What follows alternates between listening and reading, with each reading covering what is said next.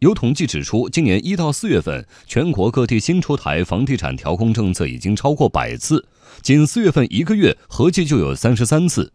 住建部昨天再次发声，就房地产市场调控问题约谈了成都、太原两市政府的相关负责人。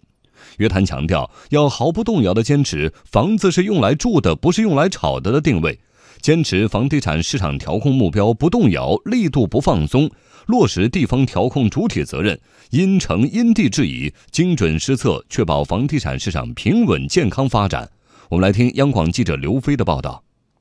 根据中原地产研究中心统计数据，今年以来，全国各地新出的房地产调控政策已经超过百次，光是四月份就有三十三次。中原地产首席分析师张大伟介绍，在二零一八年的话，整个楼市的调控应该说还是延续了二零一七年的主要特征，一个是因城施策，另外一个的话是根据市场的表现，只要价格上行，必然是有调控。从全国来看的话，合计到眼下的话，总的调控措施主流城市的话，一共是一百一十五次，这个量应该说比去年同期大概是涨了 百分之三十 左右。过去的四个多月，我们看到的调控城市基本上都是以三四线为主，基本上也是因为房价有所上涨。据国家统计局最新的三月份七十个大中城市商品住宅销售价格变动情况的数据，三月我国二线城市新建商品住宅和二手住宅销售价格同比上涨，涨幅有所回落。三线城市新建商品住宅和二手住宅销售价格同比上涨，涨幅比前一月有所回落。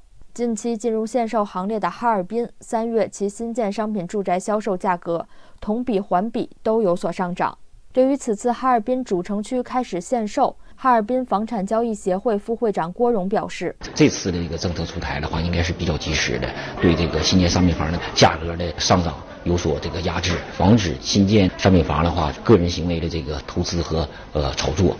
就各地目前的调控效果来看，中原地产首席分析师张大伟指出，遏制投机炒房方面的措施比较充分，而部分城市信贷政策对首套刚需有较大影响。打击炒房之类的政策，投资投机来看的话，各地只要房价上行了的这种措施还是做的比较充分的。保障刚需这一块好像做的不是很充分。